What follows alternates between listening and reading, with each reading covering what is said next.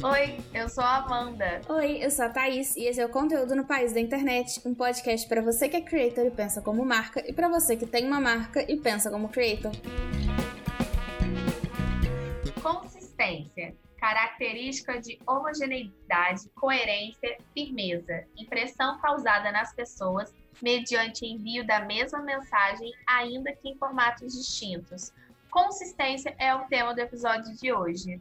Para você, Thaís, o que é ser consistente na internet? Olha, eu acho que consistência vai muito além do que as pessoas geralmente pensam que ela é. Né? Geralmente, quando se fala em consistência, todo mundo pensa, todo mundo que produz conteúdo para internet pensa que a gente está falando em número de posts ideal para as redes sociais, para se manter consistente. Mas eu acho que vai muito além disso. A consistência é muito mais voltada ao seu posicionamento, ao seu propósito e ao que você quer passar para sua audiência. E você ter o seu conteúdo realmente com uma base consistente que passe sempre uma mesma mensagem, nem que seja uma mensagem de evolução, né? De ah, eu antes pensava de um jeito e agora penso de outro, mas mesmo assim o seu público de alguma forma vai acompanhar essa mudança de pensamento, né? Não é uma coisa que um dia você fala que odeia café e no dia seguinte você fala que ama café, sei lá. Eu tô citando um exemplo besta assim, mas trazendo para termos práticos assim, na, na culinária, o que que é uma massa consistente?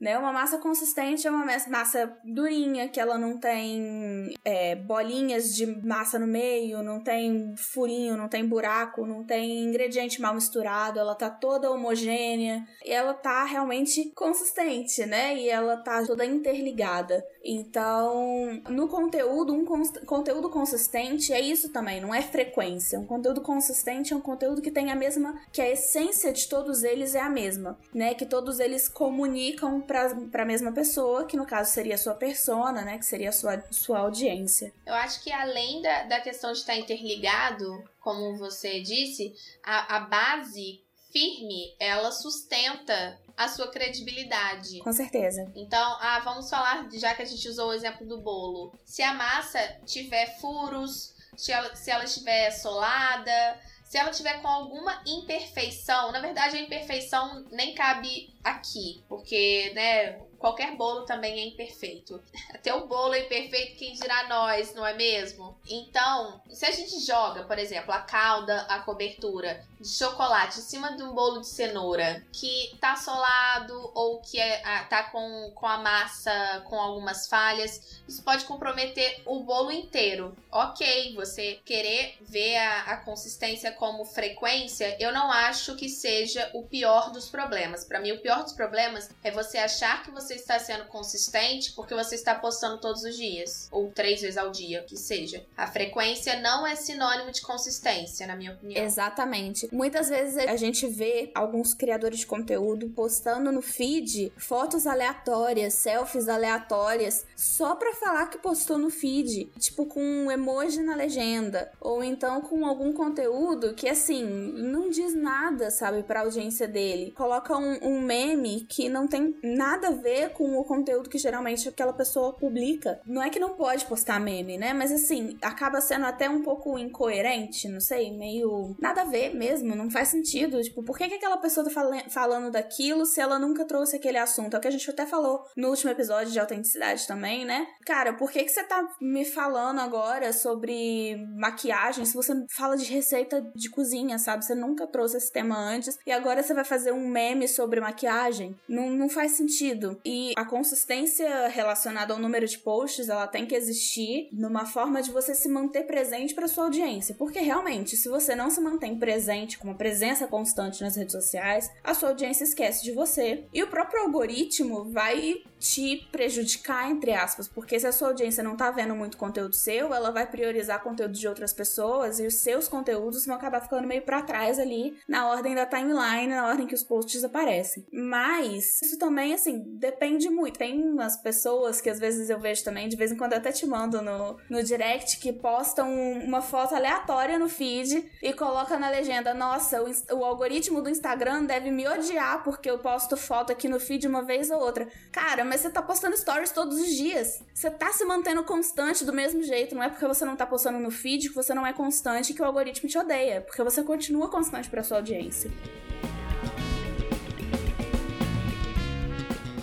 Antes da gente entrar na, no debate se existe um número de posts ideal, eu queria muito falar sobre as pessoas que postam no story. Nossa, gente, eu tô sumida, né? Eu sei. Ela quer que você perceba que ela ficou muito tempo sem postar. Ela fala, ai, o algoritmo deve me odiar. Nossa, eu tô sumida por aqui. Eu vejo gente que fica, sei lá, 5 horas sem postar porque tava dormindo. E aí volta na manhã seguinte e fala: Ai, gente, eu tô sumida hoje, né? Minha filha, eu acabei de acordar, não sei se você tá sumida. Como que eu vou saber se tá sumida? É, a maioria das pessoas que produzem conteúdo pra internet ficam muito tempo na internet, consumindo muito conteúdo na internet. E aí, às vezes, elas acham que todo mundo consome na mesma frequência que elas. É, eu acho que acontece um pouco isso de tipo assim: ah, se eu não aparecer de manhã, quando eu aparecer de tarde, as pessoas vão ter sentido a minha falta. Só que na maioria das vezes, as pessoas abrem o Instagram uma vez, duas vezes por dia. Elas não vão sentir sua falta.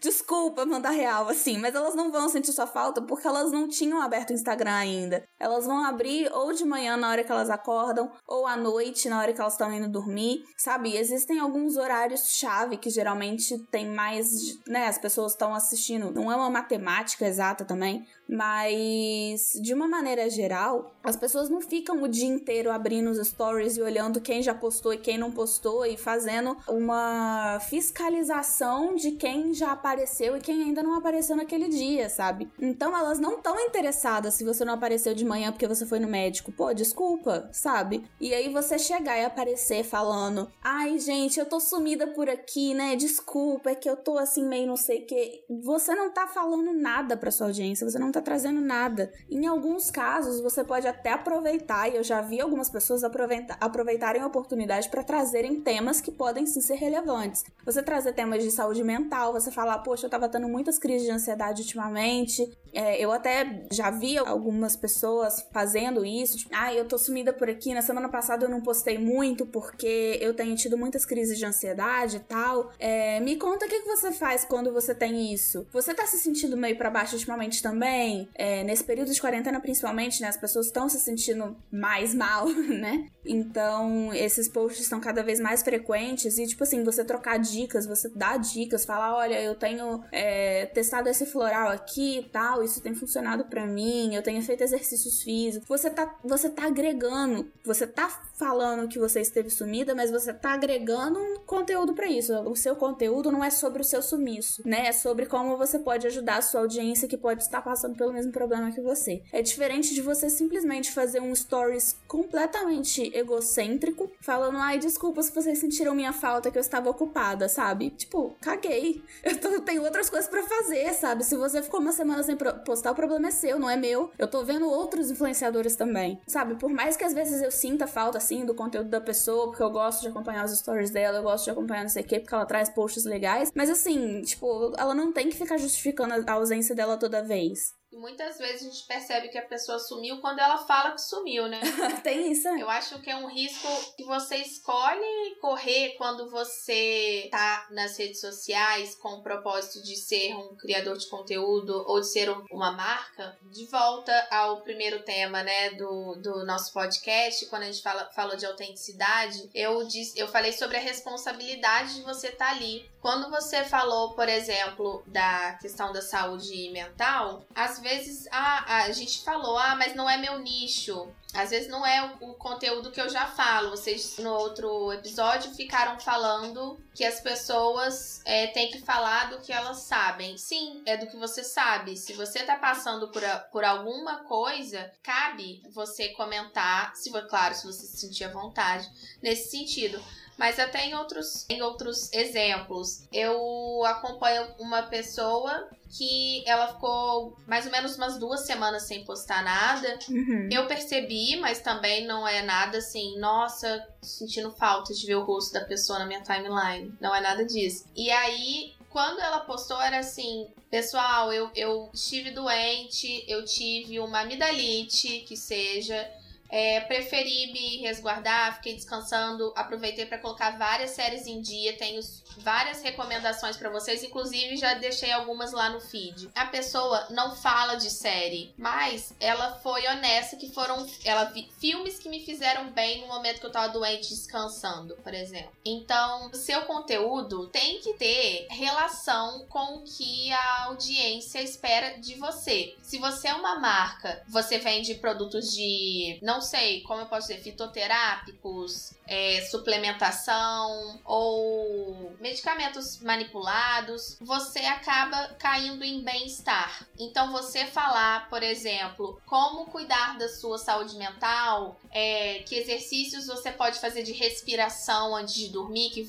que vão te fazer dormir melhor, isso não é fugir do seu propósito que é comunicar saúde. Então, eu não acho que seja tão difícil você enxergar como você pode ser consistente para criar sua autoridade. A questão objetivo dessa nossa conversa aqui é você ter autoridade, como você falou. Claro, você quer que as pessoas escutem de você o que você tem para falar. Se você fala de sapatos, você quer que as pessoas escutem de você qual que é o sapato da vez, qual que é o modelo, combinações possíveis de looks e tudo tudo mais. Mas você não precisa necessariamente se sacrificar e pensar, meu Deus, se eu postar, se eu não postar todos os dias, as pessoas não vão lembrar de mim, porque elas vão lembrar da entrega do conteúdo quando você postou. Você não pode sumir realmente para garantir que as pessoas se lembrem de você, mas você ser lembrado não está associado aos dias, a quantidade de dias. Eu tenho um exemplo muito, é, para mim chega até a ser afetivo um pouco. Quando eu era adolescente ainda, eu chegava da escola e eu dividia o computador com os meus irmãos. Então, no meu horário, eu sempre procurava blogs, é, fanfic, né? Quem não? Mas eu sempre, eu sempre gostei muito de ler. E quando a gente é adolescente, às vezes a gente tem umas manias que a gente pega e aquilo ali vira o seu novo objetivo de vida. E eu tive esse momento com a maquiagem. Hoje em dia eu não tenho mais tanto, não. Mas eu tive uma fase que eu descobri o Pausa para Feminino Feminices, que era um blog muito. Eu lembro que eu achei bonito Sim. o layout. Ele era ilustrado, tinha uma sereia e tudo mais. Dava para ver que era um pouco amador, mas ele era convidativo ao mesmo tempo, porque comunicava muito com o conteúdo do site. Então, é, era a Bruna Tavares. Então, eu comecei a acompanhar a Bruna Tavares no início do blog dela. Quando ela começou, ela não fazia maquiagem absolutamente todos os dias, mas todas as vezes que ela, que ela postava, ela tentava falar de algum assunto específico. Uhum. Então, por exemplo, se a gente tá falando sobre maquiagem prática. Não era o caso dela. Ela adorava sinais fumados, fumado com cores, delineado perfeito para combinar com seu fumado. Mas era, era acessível o conteúdo, a forma como ela falava criava conexão. Ela falava: Nossa, gente, eu criei tanta expectativa. Olha só, essa era a expectativa. Então ela coloca a foto da famosa no tapete vermelho e você fala: Gente, é exatamente essa maquiagem que eu quero fazer. E aí ela mostra ela fazendo e deu uma meleca. Não ficou tão legal, mas ela ainda assim ela se expôs. E você você se identifica, que você fala, nossa, ainda ficou muito bom. Se o meu ficasse nesse nível assim, nossa, eu faria um book. Aquelas coisas, né, de adolescente. Então, eu fui criando um, um elo muito grande com a Bruna. Eu sabia os dias que entrava a publicação, sabia o horário. Por exemplo, às vezes eu sabia se valia a pena eu tirar um cochilo, assim que eu almoçasse depois da escola, ou se eu olhava a internet antes. e eu acompanhei o crescimento dela. E detalhe, ela era super tímida. Então, então, as fotos às vezes eram assim: a boca, o olho, raramente era ela inteira. E com o tempo. É, até hoje os vídeos dela ainda são muitas vezes só o olho, Sim, né? E eu acho que isso é uma marca. Para mim, isso é para as pessoas Sim. olharem e já saberem que era o pausa para feministas. Hoje em dia, ainda tem o pausa para feministas, mas ela ela virou maior que o blog. Eu lembro quando ela foi convidada para fazer a primeira colaboração para uma marca de batom, em que ia ter o batom dela e ela colocou o nome pausa para feministas. Eu tentei comprar e tava esgotado. Aí teve uma segunda leva. Eu tava na fila de espera. Fui tentar convencer minha mãe. Não ganhei o batom. Então, eu lembro a cor dele, um coral meio levinho, assim. Você vê como que é realmente uma, uma coisa afetiva, assim, de você se ver crescendo. É o que você falou de pode ter evolução. Mas é. é você acompanhar aquilo, você entender de onde veio aquilo, porque você teste... é quase como se você convidasse uhum. a pessoa a ser testemunha Sim. do que você do seu conteúdo, da sua autoridade. Trazendo até um pouco o exemplo da Bruna mesmo, com a relação dela com os conteúdos da Disney, né? Que ela ela sempre relacionou muito o conteúdo dela com Disney, que era uma coisa que ela gostava muito. Sim. Então, é uma coisa que esse conteúdo sempre foi inserido muito naturalmente. Tipo, ela não falava de Disney, ela falava de maquiagem, ela fala de maquiagem no Pausa para Feministas. Mas ela veio trazendo um conteúdo e depois ela até veio a criar, né, o Pausa para Disney. E, e, isso não estranhou o público dela, justamente porque ela já trazia esse tema de alguma forma e isso não apareceu do nada. De qualquer jeito, ela né, criou um outro perfil, uma outra comunicação, mas assim, é uma coisa que, mesmo ela tendo uma segunda empresa, é, isso continuou sendo consistente. Ela tem três perfis que ela cuida, que é o perfil dela, o perfil do Pausa para Feminista o perfil do Pausa para Disney, e os três conversam entre si. Nenhum desses temas parece estranho quando eles são abordados um no outro. Eu vejo a Bruna como a, a consistência dela fez ela virar uma autoridade que ela é a própria marca. Ela é Bruna Tavares. A gente tem linha. As principais lojas de maquiagem do Brasil conhecem Bruna Tavares. E às vezes, se eu comentasse com uma colega de turma na época que eu vi, li o blog dela, ah, você conhece Pausa para Feministas? A pessoa não ia saber. Mas eu tenho certeza que se eu virar para as mesmas pessoas hoje e falar, ah, sabe aquela, aquele batom da Bruna Tavares? Uhum. A pessoa vai saber, ela vai ter. É, eu acho que um outro exemplo disso também, que eu, que eu falei de três perfis alinhados e tal, é a Ilustrale também, né? A Ilustrale, ela é uma, papel, uma marca de papelaria. A dona dela é a Isabela Gaiges, ela tem uns 20 e poucos anos. E a Ilustralia existe, sei lá, uns dois anos, três anos. Ela não tem muito mais que isso. E foi uma marca de quintal, digamos assim, né? Que a, a menina gostava muito de papelaria, ela foi fazendo os próprios produtos dela, ela começou a vender alguns e tal. Acabou crescendo e tem um site. E ela, recentemente, ela criou um outro perfil, que é onde ela fala sobre estratégias de conteúdo, de divulgação, de lançamento para marcas, para lojas que vendem lojas virtuais que vendem produtos físicos, que é a Commerce. E aí ela começou a criar toda uma comunicação, comunicação integrada, mas não é o termo comunicação integrada, porque ela só integrou a comunicação dos três perfis dela, é, que é o perfil pessoal, que ela carrega como um perfil de uma empreendedora, é o perfil da Ilustrale e o perfil da Commerce. Os três perfis eles têm uma identidade visual muito parecida, é, tem uma, a mesma linguagem, ela é a cara da, das duas marcas dela, então ela se coloca muito muito em todas essas marcas e isso aproxima muito as audiências das duas, né? Porque a audiência da papelaria não necessariamente é a audiência do commerce. Mas é, isso aproxima muito e humaniza muito as duas marcas e fortalece a marca pessoal dela também, né? E ela é, é, isso, ela acaba ultrapassando um pouco e ela virou a Isabela Guides. Ela não é só a, a Ilustralia ou a Commerce. Ela vira um, um exemplo mesmo. Ela passou a vender produtos que vão além de papelaria, ela começou a vender produtos dentro do commerce, tipo e-books, cursos, ela dá palestras, enfim. A figura dela ultrapassou essas, essas barras, essas barreiras, porque ela mantém um conteúdo consistente, ela se mantém consistente com uma linguagem, com uma identidade visual, com uma frequência e com um propósito que são muito parecidos nos três perfis, ainda que cada um deles tenha uma persona diferente.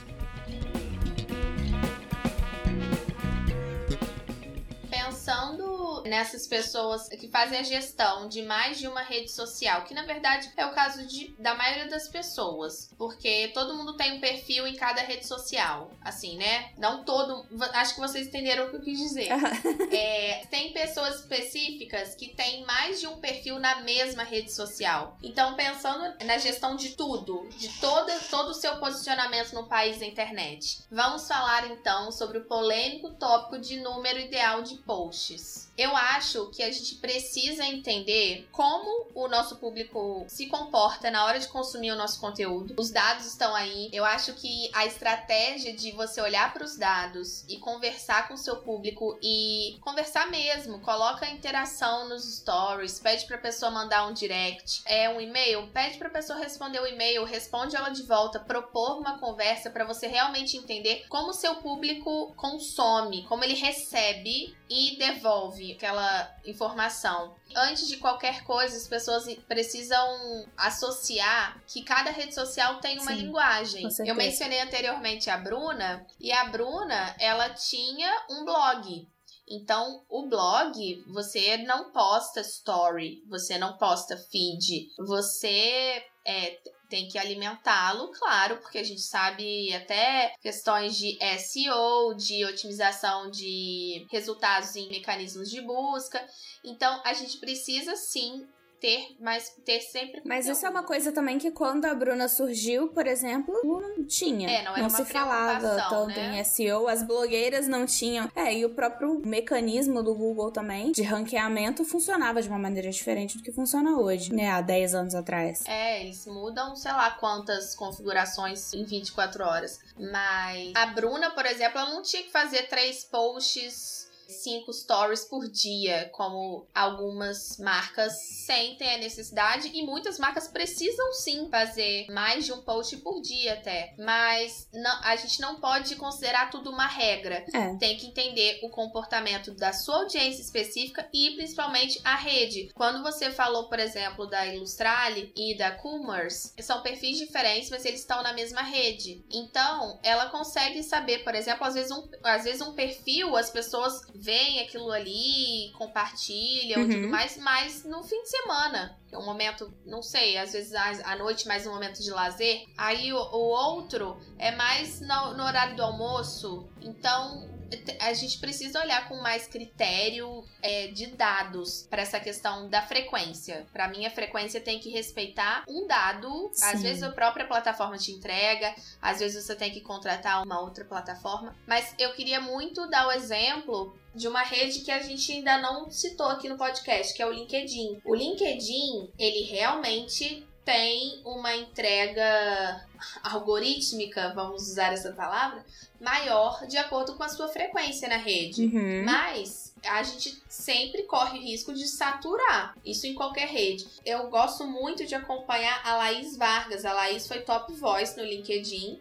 E ela sempre falou que o peso da consistência dela associar a frequência que ela entendeu como ideal para ela poder criar a autoridade que ela queria criar e que ela conseguiu criar. Ela tem minimiza uma empresa e ninguém questiona a autoridade da Laís agora. E ela construiu isso no LinkedIn através de postagens, através de artigos, é, a forma como ela se relacionava com a, as pessoas dentro da rede social. Então, é urgente que a gente entenda que a frequência não vai ser o que vai determinar se a gente é consistente ou não. Sim, eu acho até interessante que você citou o LinkedIn, porque é engraçado que o algoritmo deles não leva em consideração só quantas vezes você posta, né? Ele leva em consideração a sua presença na rede social de uma maneira geral. Então, se você tá interagindo com outros posts, com outros perfis, ele leva em consideração conteúdos que estão na hora, ele não, não considera muito você entrar no perfil de uma pessoa para ver os posts dela. Isso eu acho bem pouco prático na rede, assim. Mas o que eu quero dizer é que ele leva em consideração também a sua presença na rede social como um todo, a sua frequência também de interação com outros perfis, a sua conexão com outras pessoas, a forma como você interage com outras publicações e não só as suas próprias publicações, né? É, senão a gente corre risco de virar um guru. A gente fala e a gente não está disposto a ouvir. Sim. E eu acho que esse é o principal exercício para você ser consistente. Porque para você pensar em autoridade, você tem que falar o que a pessoa tá precisando ouvir. Exatamente. Às vezes é, você vai falar o que ela quer ouvir, mas você precisa falar também o que ela precisa ouvir porque essa é a forma de você realmente marcar Essa é a forma de você ser lembrado depois. Sim. Eu acho que assim, a gente falando de quantidade ideal de posts e tal, a quantidade ideal de posts para você fazer é o que você consegue fazer com qualidade. Existe uma curva de qualidade e quantidade. A quantidade nunca deve estar maior do que a sua qualidade. Não, não, não faz sentido. Você precisa entregar sempre um conteúdo de qualidade para o seu público, para sua audiência. É, não necessariamente um conteúdo super denso e pesado toda vez. Um conteúdo de qualidade não é necessariamente um blog post num post do Instagram. Não é isso. Mas você realmente entregar alguma coisa que ajude a sua audiência ou que tenha alguma, algum propósito na sua rede, né? Que seja né, um, é um post interativo, que você quer ouvir a sua audiência, você quer ampliar a sua conversa com a sua audiência. Isso também é um conteúdo de qualidade. Você tem que saber ver isso. Se você não tem condições de postar todos os dias, para que que você vai postar todos os dias? Qual é o intuito da sua selfie com uma estrelinha na legenda, sabe? Isso não tem um propósito, isso não vai trazer nada pro seu público. No máximo vai te dar muitas curtidas, mas o próprio Instagram já mostrou que a curtida não vale nada, né? Ele tirou a contagem de curtidas, então assim, a gente já sabe que ela não, não vale nada. Então, a gente tem que pensar um pouco além da frequência também, tipo, quanto que você consegue entregar com qualidade para sua audiência. Hoje mesmo eu estava assistindo uma live da Aline Diniz. Quando você ouvir esse podcast, já vai ter passado alguns dias aí. Mas eu estava assistindo uma live da Aline Diniz no YouTube. Ela tem feito toda terça-feira. E ela estava falando que, ai, ah, gente, eu tô produzindo vídeos pro YouTube tantas vezes por semana, nesses formatos assim, assim, assim. Mas assim, eu vou falar de verdade, tá difícil para mim. Eu não tô conseguindo fazer coisa legal, eu não tô gostando do que eu tô fazendo. Então eu vou mudar esse esquema. E é isso, sabe? Tipo, ainda mais YouTube. Você tá colocando vídeos, sei lá, não é o caso dela, mas cinco vezes por semana, mas você tá trazendo vídeo bosta, de pra quê? Sabe? Diminui a frequência, faz dois vídeos por semana e faz vídeo legal. Faz vídeo bom que a sua audiência realmente vai curtir, vai se entreter, vai aprender alguma coisa. Enfim, que vai realmente agregar pra sua audiência que tem a ver com o seu propósito. E a gente fica falando aqui de propósito, propósito também. E tem que pensar também, tipo, geralmente a máxima é: ah, qual que é o seu propósito? Meu propósito é ajudar pessoas com o meu conteúdo. Então para e pensa, como que você tá ajudando pessoas com o seu conteúdo? Como que o seu meme tá ajudando? As pessoas estão realmente se identificando com o que você tá falando? Elas esperariam esse conteúdo vindo de você? Elas esperariam esse tipo de post de você? E quando você tiver dúvidas também, você tem sim que pedir a opinião da sua audiência, pedir sugestões, porque você precisa saber o que a sua audiência quer ouvir. Para você manter a consistência também, eu acho que ter essa conversa com a sua audiência é muito importante, né? Sim volume definitivamente não determina qualidade. Quem, quem vê volume não vê qualidade, aquelas não. Mas é porque não é uma matemática lógica. Não é porque você tá postando mais que você tá sendo mais útil para as pessoas. Eu gosto da palavra utilidade, porque eu acho que a gente vê a página de meme e a gente não vê aquilo como utilidade, mas a gente tá rindo. Sim. A gente tá tendo um elo com as outras pessoas porque a gente encaminha para as pessoas. Inclusive, Sim. as páginas de meme são são exemplos incríveis de conteúdo compartilhável, porque independente do volume, tem o critério de qualidade. Claro que para cada perfil. Os perfis de memes são diver super diversificados, mas você consegue saber o nicho do perfil pela publicação muito facilmente. Então eu acho que quando você consegue olhar a publicação e consegue entender quem que tá falando, para quem tá falando, por que tá falando, o que tá falando muito facilmente, aquela, né, faculdade de jornalismo, pega todo o lead ali, o lead do jornalismo, tá? Gente que é do marketing digital. São leads diferentes. o que, quem, como, por que, para quem. Se você consegue olhar e identificar isso fácil, é porque tem qualidade, na minha opinião. E a gente não ficar sempre preocupado com o volume faz com que a gente se sinta menos pressionado. E eu acho que pressão demais sempre vai cair uhum. no que as pessoas chamam de bloqueio criativo. Sim. Eu vou trazer um exemplo até meio tosco, mas de, de vez em quando a gente vê. Isso é quase que uma máxima na cultura pop. Se um artista chegou com um álbum muito bom que ganhou sei lá quantos Grammys, que foi sei lá qual top da Billboard. O próximo provavelmente não vai ser tão bom, porque tem aquela pressão, a pessoa falou: "Caramba, eu fiz um negócio muito bom, o próximo tem que ser melhor". Essa pressão de o próximo tem que ser melhor geralmente piora a qualidade desse próximo, sabe? E isso é uma coisa que geralmente acontece muito no mundo aí das divas pop, da cultura pop, enfim, e que as pessoas sempre falam muito essa pressão por, ah, eu ganhei cinco prêmios da última vez, então dessa vez eu tenho que ganhar mais, e aí às vezes não ganha nenhum. Então, casa justamente com isso que a Amanda tá falando, de da pressão. Você quer fazer um negócio tão bom e você quer fazer com muita frequência, você quer fazer não sei o que, não sei o que lá, e você acaba não fazendo. Acho que você fazer com calma, e com foco, com um objetivo, é muito melhor do que você fazer pressionado porque você precisa fazer sei lá quantos posts, você precisa ganhar sei lá quantos prêmios, você precisa ter sei lá quantos compartilhamentos. Você focar no objetivo daquele conteúdo é muito melhor. Você precisa ter 10 mil seguidores para ter o arrasta para cima? Precisa, mas o que, que você vai ganhar com a arrasta para cima? Se o seu público realmente quiser acessar o seu link, ele vai na sua bio para acessar o link. Pois é. Falou tudo. Falou tudo. É isso.